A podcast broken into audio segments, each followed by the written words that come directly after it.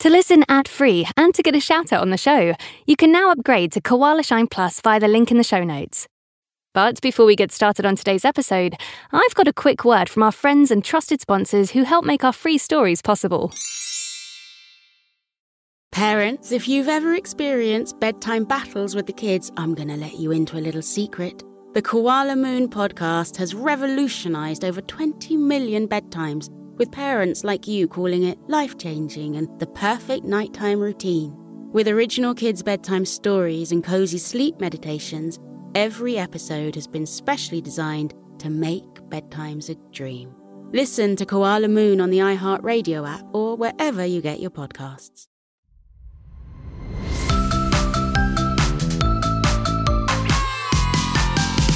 Koala Shine! Hey, Koala Kids, and welcome back to Koala Shine. I'm Kelly, and I'll be reading you daytime stories and giving you facts and ideas that will have you cracking puzzles and solving mysteries in no time. Hey, if you've been enjoying these adventures so far, please leave us a review. It really helps more people find us. And if you leave your name, I'll even shout you out on the pod. Ah, so how are we all on this fine day? I, for one, am feeling comfy and cozy. In fact, I don't really fancy travelling too far today. How about we just see what that kid down the road is up to? He's had a massive grin on his face for weeks, and I have a feeling something unusual is about to happen to him. Should we go knock on his door? Come on then, koala kids, let's go. Obie was beyond excited. I mean, really beyond excited. It's sort of obvious to everyone who looks at him, but he'd spent an entire week telling everyone he's excited, just in case they missed it somehow. Miss Peach, Miss Peach! I'm so excited! He announced on Monday morning at school. Obie stretched his arm as high as he could, waving it around so she couldn't possibly miss him, and was so excited he didn't even wait for her to call his name. Oh, hello, Bill. I'm so excited. He informed the bus driver who picked him up from school. It was Thursday, and Bill smiled patiently. Yes, Obie, I know. Uh, that's the eighth time you've told me this week, Bill said with a wink. Uh, just two more times to tell you then, grinned Obie as he hopped, skipped, and jumped his way to the back of the bus. On Friday, he announced his excitement to the old lady waiting at the bus stop, the dinner lady who served him his lunch, the coach of his soccer team, the squirrel that ran out onto the field in the middle of soccer practice, and anyone who could hear him as he stood in his treehouse back at home and called out as loudly as he could, I'm so excited!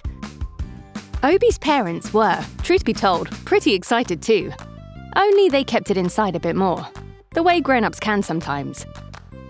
They'd sent Obie to bed on Friday evening and told him to get some sleep for the big day tomorrow. Only he'd, of course, been far too excited to sleep. It would be happening in just 12 hours. His life would change the next morning, and that made it pretty impossible to sleep. But he did sleep, eventually. And Saturday morning was one of those gorgeous, glorious, sunshiny mornings that are just designed for life changing moments. The first thing Obie saw when he came down to the kitchen for breakfast was the big basket that had been left at the bottom of the stairs. Obie grinned. The next thing Obie saw as he entered the kitchen was a brand new pair of bowls sitting on a mat next to the fridge. Obie did a little jig. And as the three of them left the house and headed towards the car, Obie saw his dad pick up a long loop of woven rope that had been hanging on the pegs by the door. Obie was ready. The house was ready. He leapt into the back of the car and, for the last time, shouted a final, I'm so excited! As they pulled out of the driveway. The animal rescue centre, called Paws, Claws and Puppy Dog Snores, was about an hour away. The drive took forever. Forever. Obie looked out the window and saw the park, imagining himself rushing around that very afternoon with his new best friend. He saw the ice cream shop and immediately started picturing himself sitting outside, licking a huge ice cream with his new best friend sneaking a lick here and there. Obie had no idea what this new best friend would look like, but it would be a dog. And a dog, he knew, would make everything amazing. They were the first family to arrive that Saturday morning into the small parking lot of Paws, Claws, and Puppy Dog Snores. Obie rushed to the front as his parents pretended as hard as they could that they weren't equally as excited. Inside the centre, it was chaos. Dogs barked and howled. Cats meowed and purred. And everywhere, tails wagged against bars and animals leapt and paraded and posed. Obie went to each and every cage and kennel, calling the dogs forward and looking at their smiles and shining eyes and wagging tails. There were big dogs, small dogs, neat dogs, scruffy dogs, brown dogs, white dogs, multicoloured, I'm not quite sure dogs. Obie loved each and every dog he saw, and would quite happily have taken all of them home if he had the chance. In the final kennel was a dog that sat right at the very back and stayed on his mat. He wasn't particularly big or small, or neat or scruffy, and he was a sort of greyish, brownish, blackish colour, depending on where the light shone. Obie waved at him, and the dog thumped his tail once upon the mat. What do you think of this one? He asked his parents. They peered into the back of the kennel. Oh, he looks like a nice sort of dog, his mother said. Shall we see if he likes to play? She pulled a ball from her purse. The dog sat up. He licked his lips. He thumped his tail once, twice. Obie took the ball and tossed it high into the air, and the dog leapt up like a ballerina, grabbing the ball into his jaws while he was still a good two feet off the ground. Obie hollered and shouted and cheered the dog. Wow, he thought, what a dog to have! Can we have him? Please? Which is how, a few hours later, Obie found himself in the back of the car, leaning over the back seat to see into the trunk and look at the dog curled up tight in his crate. Obie spent the hour of the drive home testing out different names on the dog. Rollo? No. Uh, Bingo? no. Um, Spot? No, wait. Oh, you don't have any spots on you. Uh, Flint? Gravy? Uh, Woody? Oh, no, no, no. But it was as they were pulling into the driveway that Obie hit on the perfect name Goose. You look like you could be called Goose. As they opened the door of the crate, the dog jumped out, and Obie gave him a huge cheer. Welcome home, Goose, he announced. The dog looked at him, wagged his tail a few times, and then waited. He didn't seem sure of what to do at all. Obie went and stood in the doorway. Come here, Goose, come here. The dog looked at him, but stayed in his place next to the car. He looked at Obie's parents, who shrugged their shoulders. They tried too. Come here, Goose. Come on, boy. They called from the doorway. But Goose, as he would be known now forevermore, stood his ground. Obie scratched his head. Maybe Goose wanted to play with the ball some more. He took the ball and threw it high into the air. And once more, Goose leapt up like a ballet dancer and caught it. Snap in his jaws. Bring it here, boy. Bring it here, Goose, called Obie. Goose stayed where he was, ball in mouth, panting and smiling. And so it went on like this for quite some time. Obie and his parents taking it in turns to ask Goose to do something, and Goose smiling happily enough and thumping his tail on the ground, but largely staying where he'd been let out, next to the car. The only way they could get him to come into the house when it started to get dark was by picking him up and carrying him. Goose had squirmed around a bit in Obie's arms, but eventually he let himself be taken into the house. Obie filled Goose's bowl with food and pointed to it. Eat, he said. Come on, Goose, eat something. You must be hungry. Goose sat rooted to the spot. In despair, just before Paws, Claws, and Puppy Dog Snores was due to close that day, Obie's mother made a call. Oh, Obie heard her say. I see.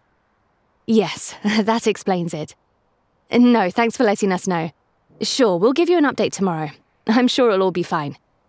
Yes, we'll try that too. Thanks a lot. So, she said, turning to Obie, it seems Goose is a foreign dog. They've no idea where he came from. A lady dropped him off a few months ago, explaining in pretty broken English that she couldn't have him anymore, and left him. Our paws and claws heroes reckon Goose just doesn't understand us. But I can't speak another language, wailed Obie. He looked across at Goose. Where are you from, boy? Where? Goose lay down and put his head on his paws, waiting. So then Mum, Dad, and Obie decided to get on the internet and look up some foreign dictionaries. That would be a good idea. Let's try German, said Obie. He looked at the screen, screwed up his eyes at the complicated words, and pointed at Goose. Come here, he announced. Goose stayed put. What's that mean? His mother asked. Come here, said Obie. Uh, Essen, he tried, pointing at the food bowl. Eat, he explained to his mother. But Goose stayed put. Um, venez ici, tried Obie. Goose clearly wasn't French. Ven aquí. Goose didn't move. He wasn't Spanish either. Vena aquí. Nope, he wasn't Portuguese. Nor was he Brazilian, come to that. Hele mai? He tried. But Goose clearly wasn't Hawaiian. Nothing was working. Obie looked at a map of the world and gulped. There were a lot of countries. And that meant there must be a lot of languages. Oh, this could take forever. Just as Obie was feeling totally fed up, Goose stretched and stood up. Obie and his parents sat and watched, and watched as Goose trotted into the front room and came back with one red cushion and one yellow cushion. He looked meaningfully at them and then at Obie. What does it mean? asked Obie. Goose nudged the cushions forwards with his nose, wagging his tail and barking. Is there a language called cushion? Obie asked in desperation. The dog seemed to sigh. He sagged a bit. Then he perked up again. He disappeared into the music room and came back with two drumsticks. He dropped them on the floor next to the cushions and gave them the same meaningful look. Cushions and drumsticks? Obie was completely lost now. Oh, what are you trying to tell me, boy? What does it all mean, Goose? The dog sagged a little again. He looked around, as if searching for another idea. Then suddenly his eyes lit up. He rushed over to the front door and started barking at it. Obie went and opened the door, and Goose headed out into the garden, returning with a stone in his mouth that he carefully placed on the doorstep before going away again. He did this time and time again, slowly piling the stones together. With each stone, he gave a meaningful look, and Obie knew the dog was trying to tell him something. He just had no idea what. Well, knock me down with a feather. I think I've got it, Obie's father said at last. Obie gaped. Really? You know what cushions and drumsticks and a pile of stone means? I think so, said Obie's father. Let me test. He went into the house and came back a few minutes later carrying one of Obie's favourite soft toys. It was his bright red dragon that he'd had for years. When Goose came back with another stone, Obie patted him on the shoulder and showed him the red dragon. Goose leapt into the air and then rushed around and around in tiny circles. They had understood at last. Obie's father cleared his throat. Zuo, he said uncertainly. Goose immediately sat. Um, Tang, he said. Goose lay down. What language is that? Obie said, amazed at the magic trick his father seemed to be performing. His father held up a finger, telling Obie to wait a moment, while he tapped away at his phone to get the final instruction. Guolai, he called softly, and Goose leapt up rushing over to them both and smothering them in licks and slobber. Goose, said Obie's father proudly, is a Chinese dog. Oh, well done, darling, said Obie's mother, giving him a kiss on the cheek. But how did you work that out? We have a very smart dog on our hands, his father said. The red and yellow are the colours of the Chinese flag. The drumsticks are chopsticks. And the stones Obie interrupted him here. Are the Great Wall of China! Exactly! Obie tapped away at the phone and translated something else. He took the ball, and just before he threw it far into the garden, he looked at Goose and called out, Nale! Goose shot off after the ball and came dashing back, dropping the ball at Obie's feet and begging him with his eyes to do it again. And that is the story of why, if you go to a tiny town in the middle of nowhere in England, you'll see a boy called Obie running around with a dog that isn't big or small or brown or grey or black, or anything in particular, really, giving him instructions in Chinese. Obie's father likes to brag that he was the smart one who figured out the riddle, but everyone really knows it was Goose all along. Goose understood that they didn't have any idea where he came from, so he'd brought all of the clues and shown them the way. Dogs, you know, are super smart like that. Dogs are always trying to tell us stuff. Only most of the time we're too busy or stubborn or disinterested to pay attention. The smartest thing about dogs, though? Well, they know cats are even smarter. What do you think your dog could say if they could talk? Or your cat? Or the squirrels in the garden? Let us know on Instagram or via the link in the show notes. Oh, and while you're there, why not leave us a joke too? Here's a few left by a joker named Connie. Why did the baker have brown hands? Because he needed a poo. Uh, what did the cheese say to the mirror? Halloumi. And what do you get if you cross a pig with a dinosaur? Jurassic Park. Ah, oh, those are brilliant jokes, Connie. Thank you so much for sending them in. I love them all, especially the cheese one. Halloumi! also, my favourite type of cheese. All right, that's it for today, Koala Kids. Thanks so much for joining me, and until next time, keep on shining!